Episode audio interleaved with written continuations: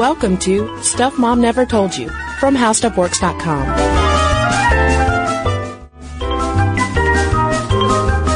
Hello and welcome to the podcast. I'm Caroline. And I'm Kristen.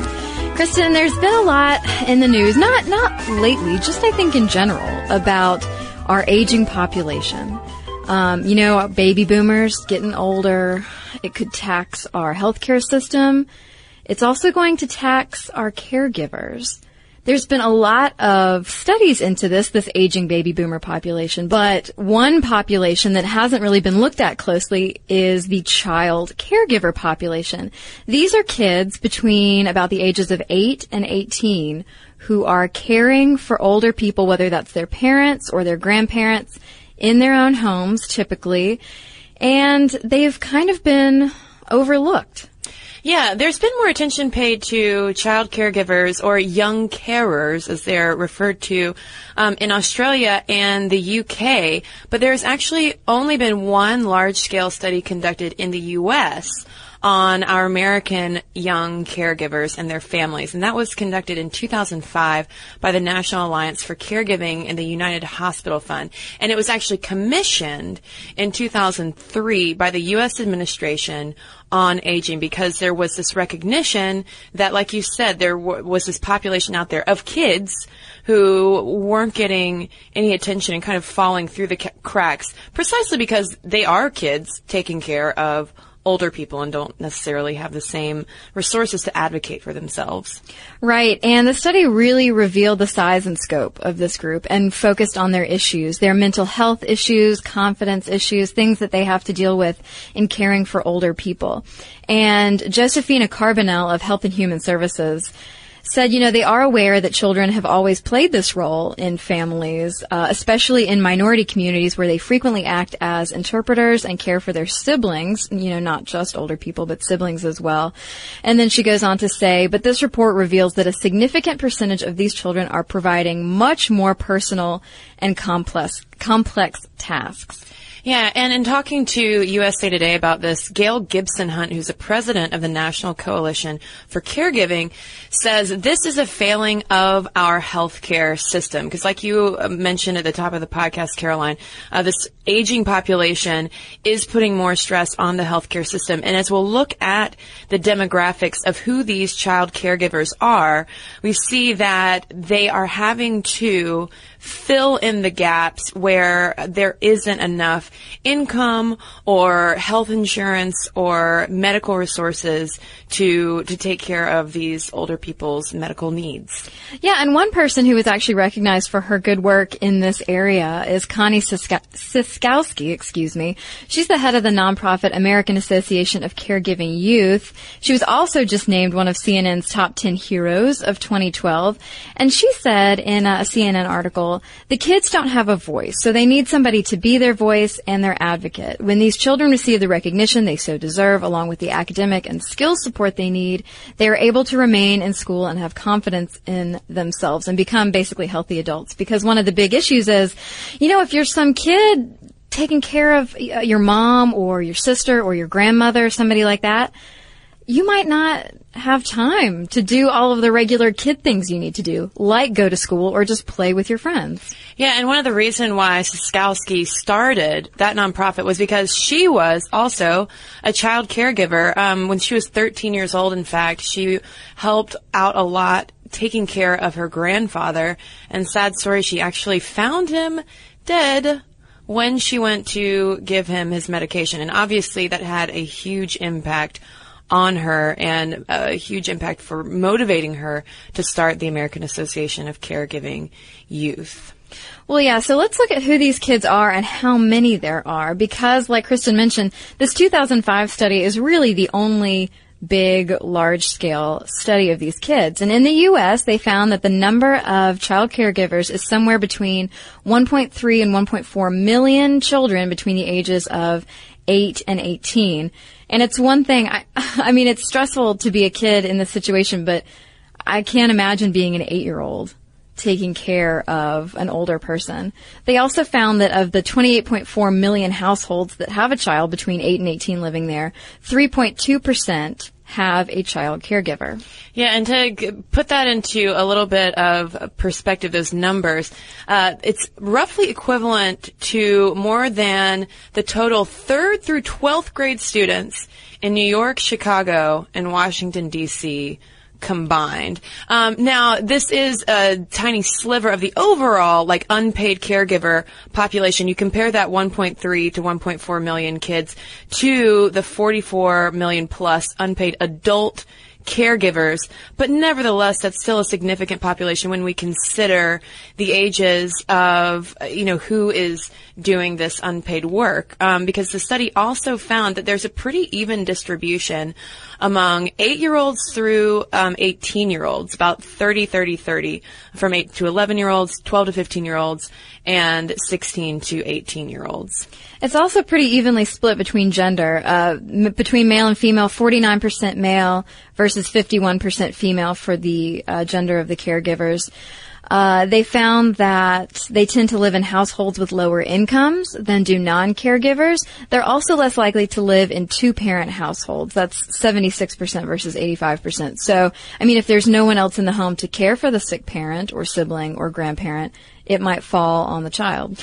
Right, and on top of that, a majority of the child caregivers were the only kid in their household, or at least the only, they might have had siblings, but they were the only ones who had the responsibility of the household caregiving. So they might be the oldest among and have younger siblings as well, but 61% of them uh, were the only ones in their house doing this kind of work. And who are they taking care of, Caroline? Most of them are taking care of a parent or grandparent, and out of that, primarily the mother and grandmother. Uh, so 73% of those cared for are female.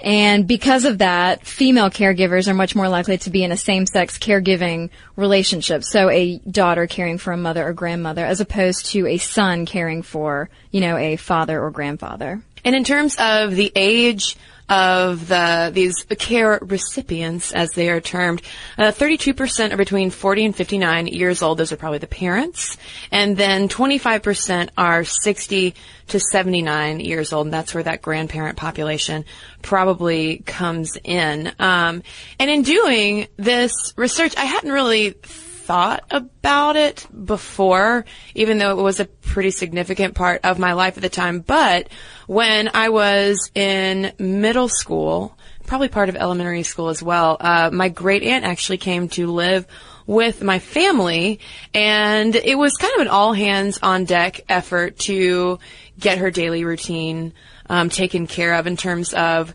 getting the meals, taking her on walks, or you know if, if there was anything that she needed. And there was actually a period of time when I was being homeschooled and my mom had gone back to work, and from you know the, during her work hours, like my great aunt was my responsibility. And the good thing is she was, you know, she wasn't a handful, and there she didn't have a severe medical condition to where you know, they were leaving me with something that I, as at that age, wouldn't be able to take care of. It was simply making lunch, watching Matlock together, things like that. Um, so, so yeah, I guess I'm part of this population. Interesting. How long did she live with you guys? She lived with us for a long time. Um, I don't know, maybe six years, seven years. Hmm. Uh, yeah, I would actually have to go back and ask my mom. I can't remember precisely how long she lived with us. Interesting. Um, but the most common conditions, my great aunt well, came to live with us because she had had multiple strokes. Uh, but the most common condition dealt with in these situations are Alzheimer's or dementia, um, followed by heart, lung, and kidney disease, arthritis, and then diabetes. Yes, and most of the child caregivers uh, do help the person that's uh, they're taking care of with at least one activity of daily living. That's like bathing, dressing, getting out of bed, and stuff like that.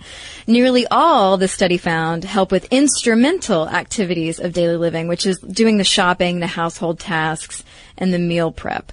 So they looked at, you know, the tasks that these kids are doing and they found that caregivers who help with the normal activities of daily living, the ADLs, perceive themselves as having more responsibility than do non-ADL caregivers and that they're twice as likely to feel often that people expect too much from them. And on top of performing those daily tasks, and this was something that I, I did not have any experience with. This was something my parents completely took care of. But one out of six of these child caregivers actually will help uh, the care recipient communicate with doctors or nurses. 15% of those 12 and older help make phone calls and arrangements for the care recipients to help care for the person. And also, female caregivers are more likely to spend time on top of doing that, taking care of siblings as well. Now that that sounds completely exhausting. I mean, all of these responsibilities for a young person, and it, that's true. That's not just me saying that. Uh, so researchers in the UK and Australia have done a lot more studies and research into this than in the US, and they have found that being a caregiver is exhausting for these kids, and they are more likely to fall asleep in class and fall behind on assignments. Not only that, these kids tend to feel socially isolated because, you know, like we mentioned, they don't really have time to hang out or bring friends home like, you know, non-caregiver kids do. Uh, the 2005 study showed that fewer of these caregiving kids report having a lot of time for themselves. So they're giving up a lot of sort of their their being a kid time to take care of grown-ups. Yeah, I mean, and this makes total sense because uh, caregiver stress is extremely common among those 44 million plus adults who are, you know, the unpaid caregivers in their home taking par- care of older parents um, and other adults. And uh, for instance, like research has found that for just adults, they're more likely to have health problems of their own, including heightened risk of depression, taking more sick days, weaker immune response, slower wound healing, higher rates of obesity, and higher risk of cognitive decline. So, of course, we're going to see some related issues among child caregivers. Now, I, I, don't think it's quite as acute for most of them because the responsibilities placed on a majority of child caregivers are much less than the ones that might be uh, carried by the adults. Um, but like you said, the the main concern I think for people when they are looking at this population is um, how that stress is affecting them and possible social social isolation is affecting them during these very formative years. Because I think uh, there's been some criticism of, of people from uh, this is more going on in the UK saying, "Hey, we don't need to like victimize these kids. You know, children are very resilient; they can do these things.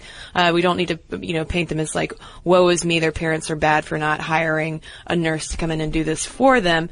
But the statistics do clearly show that um, there are some more negative behaviors linked to being a child caregiver. Right, just like uh, anxiety and depression. Uh, the 2005 study uh, brought this up and was confirmed in a 2012 study in the Journal of Behavioral Health Services and Research that these kids are more likely to feel, at least sometimes, that no one loves them. And this is particularly evident among kids 8 to 11. Young caregivers are more likely to complain that they feel worthless or inferior, at least sometimes.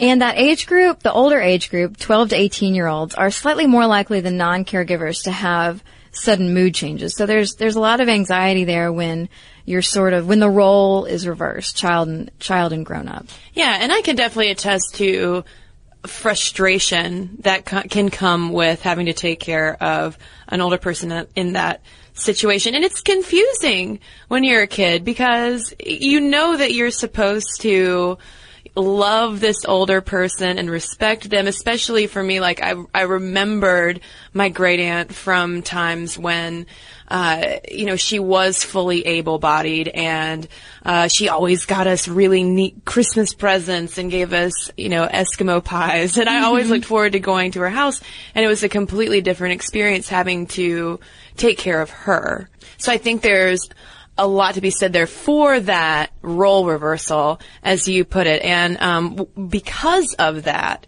we'll, you'll see a lot of escape behaviors that can happen among child caregivers, basically like wanting to kind of get away from the situation, take a break if they can. Yeah, and that's definitely an outlet. I mean, there's nothing wrong with behaviors like reading for hours, uh, going for walks, you know, go- going to play outside and stuff like that.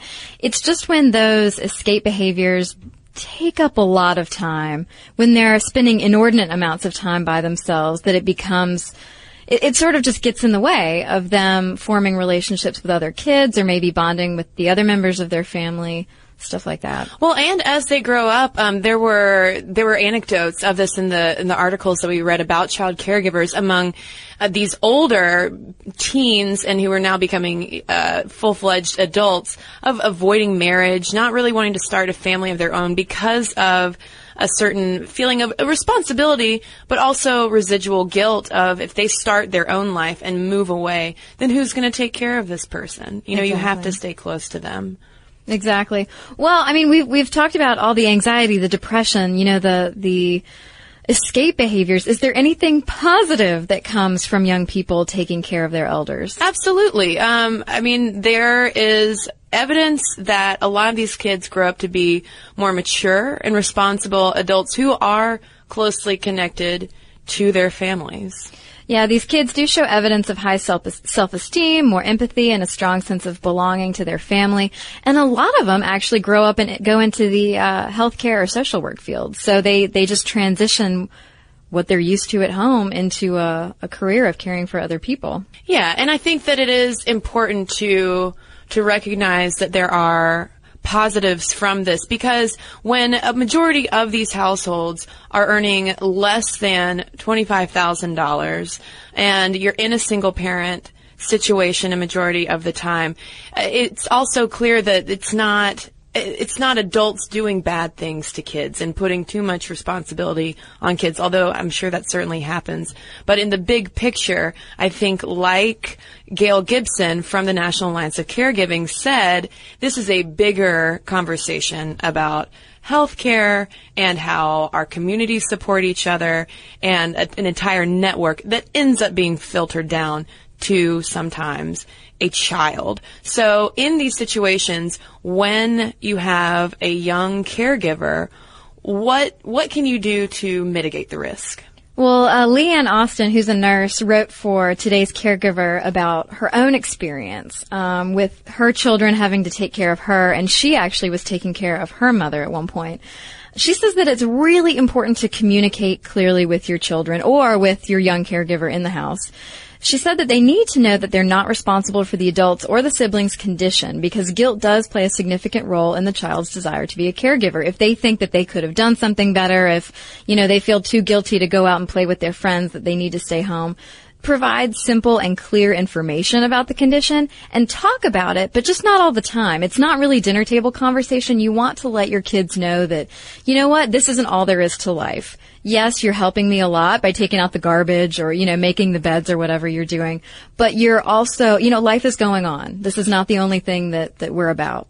Yeah, and she also encourages adults to remain as independent as possible to diminish that possibility of the role conflict that we've talked about and keeping in mind like what are age appropriate tasks for kids. I mean, I helped make a sandwich and put cottage cheese on a plate. Mm-hmm. That was very age appropriate for a middle schooler to do. Right. Folding laundry, feeding Fido, stuff like that. Yeah. It's, it's different when you're, you know, having your kid try to lift you out of bed and stuff like that. Exactly. And there are support groups out there and resources, um, such as uh, the organization that we've mentioned before, the American Association of Caregiving Youth, that it's based in Florida right now, but it focuses on finding these populations and helping them with like getting someone in the house, like a medical professional in the house if necessary for regular visits, uh, getting the kids uh, transported to and from school, getting them tutoring help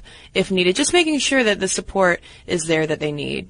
And there's also a young carers network in the UK and Australia because like we mentioned before, they have done a lot more looking into this young population. You know, there was one quote uh, from CNN about, um, you know, people just kind of don't want to think about this. Like, they don't want to think about the bad situations that can happen when kids are taking on all of this extra responsibility of being essentially like a nurse almost for their family. I mean, depending on obviously the responsibilities that they have to take on, but this is definitely something that deserves more attention. These kids need help.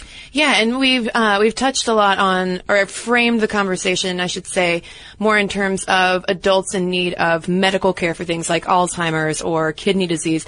Uh, but addiction is also um, one big reason why some children will end up in caregiver roles, and so the Alateen branch of Alcoholics Anonymous is another uh, resource for kids as well who are going through this.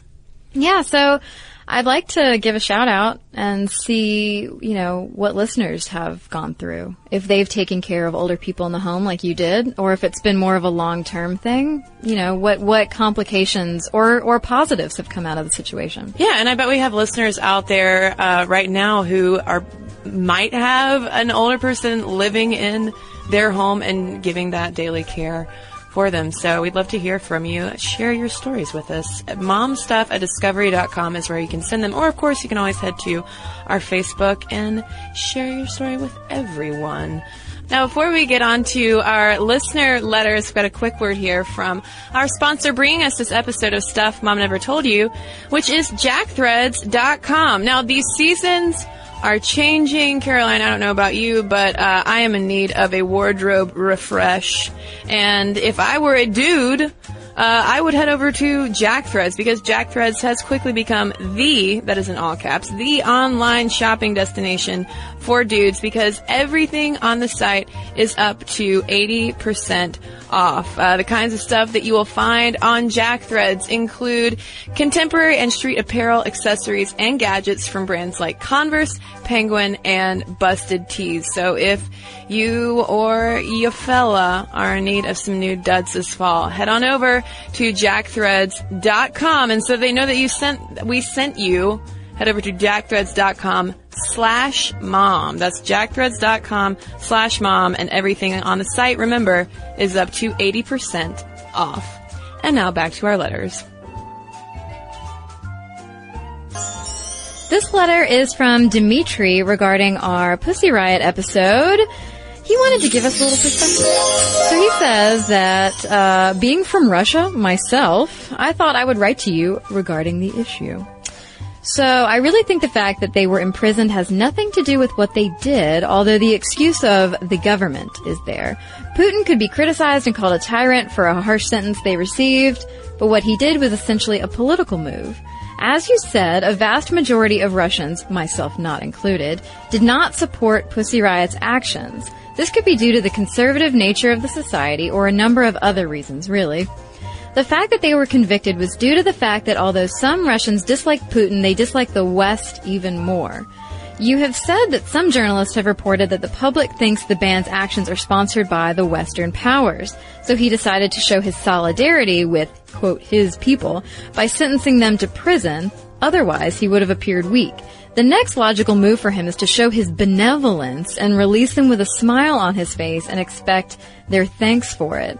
I may be wrong, but this sort of logic is very typical of the circus that is called government in Russia today. And a couple of additional points, he says, LGBT rights are practically non-existent in Russia. Their protests are violently suppressed, whereas demonstrations of ultra-right-wing groups like skinheads are typically not touched at all. So thank you for the perspective, Dimitri. And I've got another email here f- about our Pussy Riot episode, and this is coming from Laura, and she writes, I was most interested in the overall Western take on the matter as it strikes me how quick we are to forget our own history. Upon learning more about Pussy Riot from your lovely podcast, why thank you, I was immediately reminded of the American Guerrilla Girls from the 20s. I think it would be helpful for people to compare the two. While the quote unquote art the Guerrilla Girls created and performed was indeed art in that it was expressing ideas, opinions, and emotions, it was not art for expression's sake. When we look at Pussy Riot, we need to not think of them as a band creating music just for their and others' enjoyment, but a social and political movement for women's rights similar to our guerrilla masked women of the 1920s when America had our own women's rights phenomenon going on. I feel that by thinking back on the political and social situation for American women when in a culture I can more easily relate to allows me to better see how Russians, supporters and non-supporters of Pussy Riot alike, must be feeling as their whole social and political system is being freshly challenged in a way that is arguably old hat to Americans. And Guerrilla Girls are still in existence today, and I'm not familiar with uh, the Guerrilla Girls from the 1920s. So we might need to look into that. Indeed. So in the meantime, thanks for all of your letters. Momstuff at discovery.com is where you can send them. And thanks for sharing your insight with us on Facebook as well and tweeting us at Mom Stuff Podcast. Oh yeah, and for your follows on Tumblr at stuffmomnevertoldyou.tumblr.com. And if you'd like to get smarter during the week, why don't you head over to our website?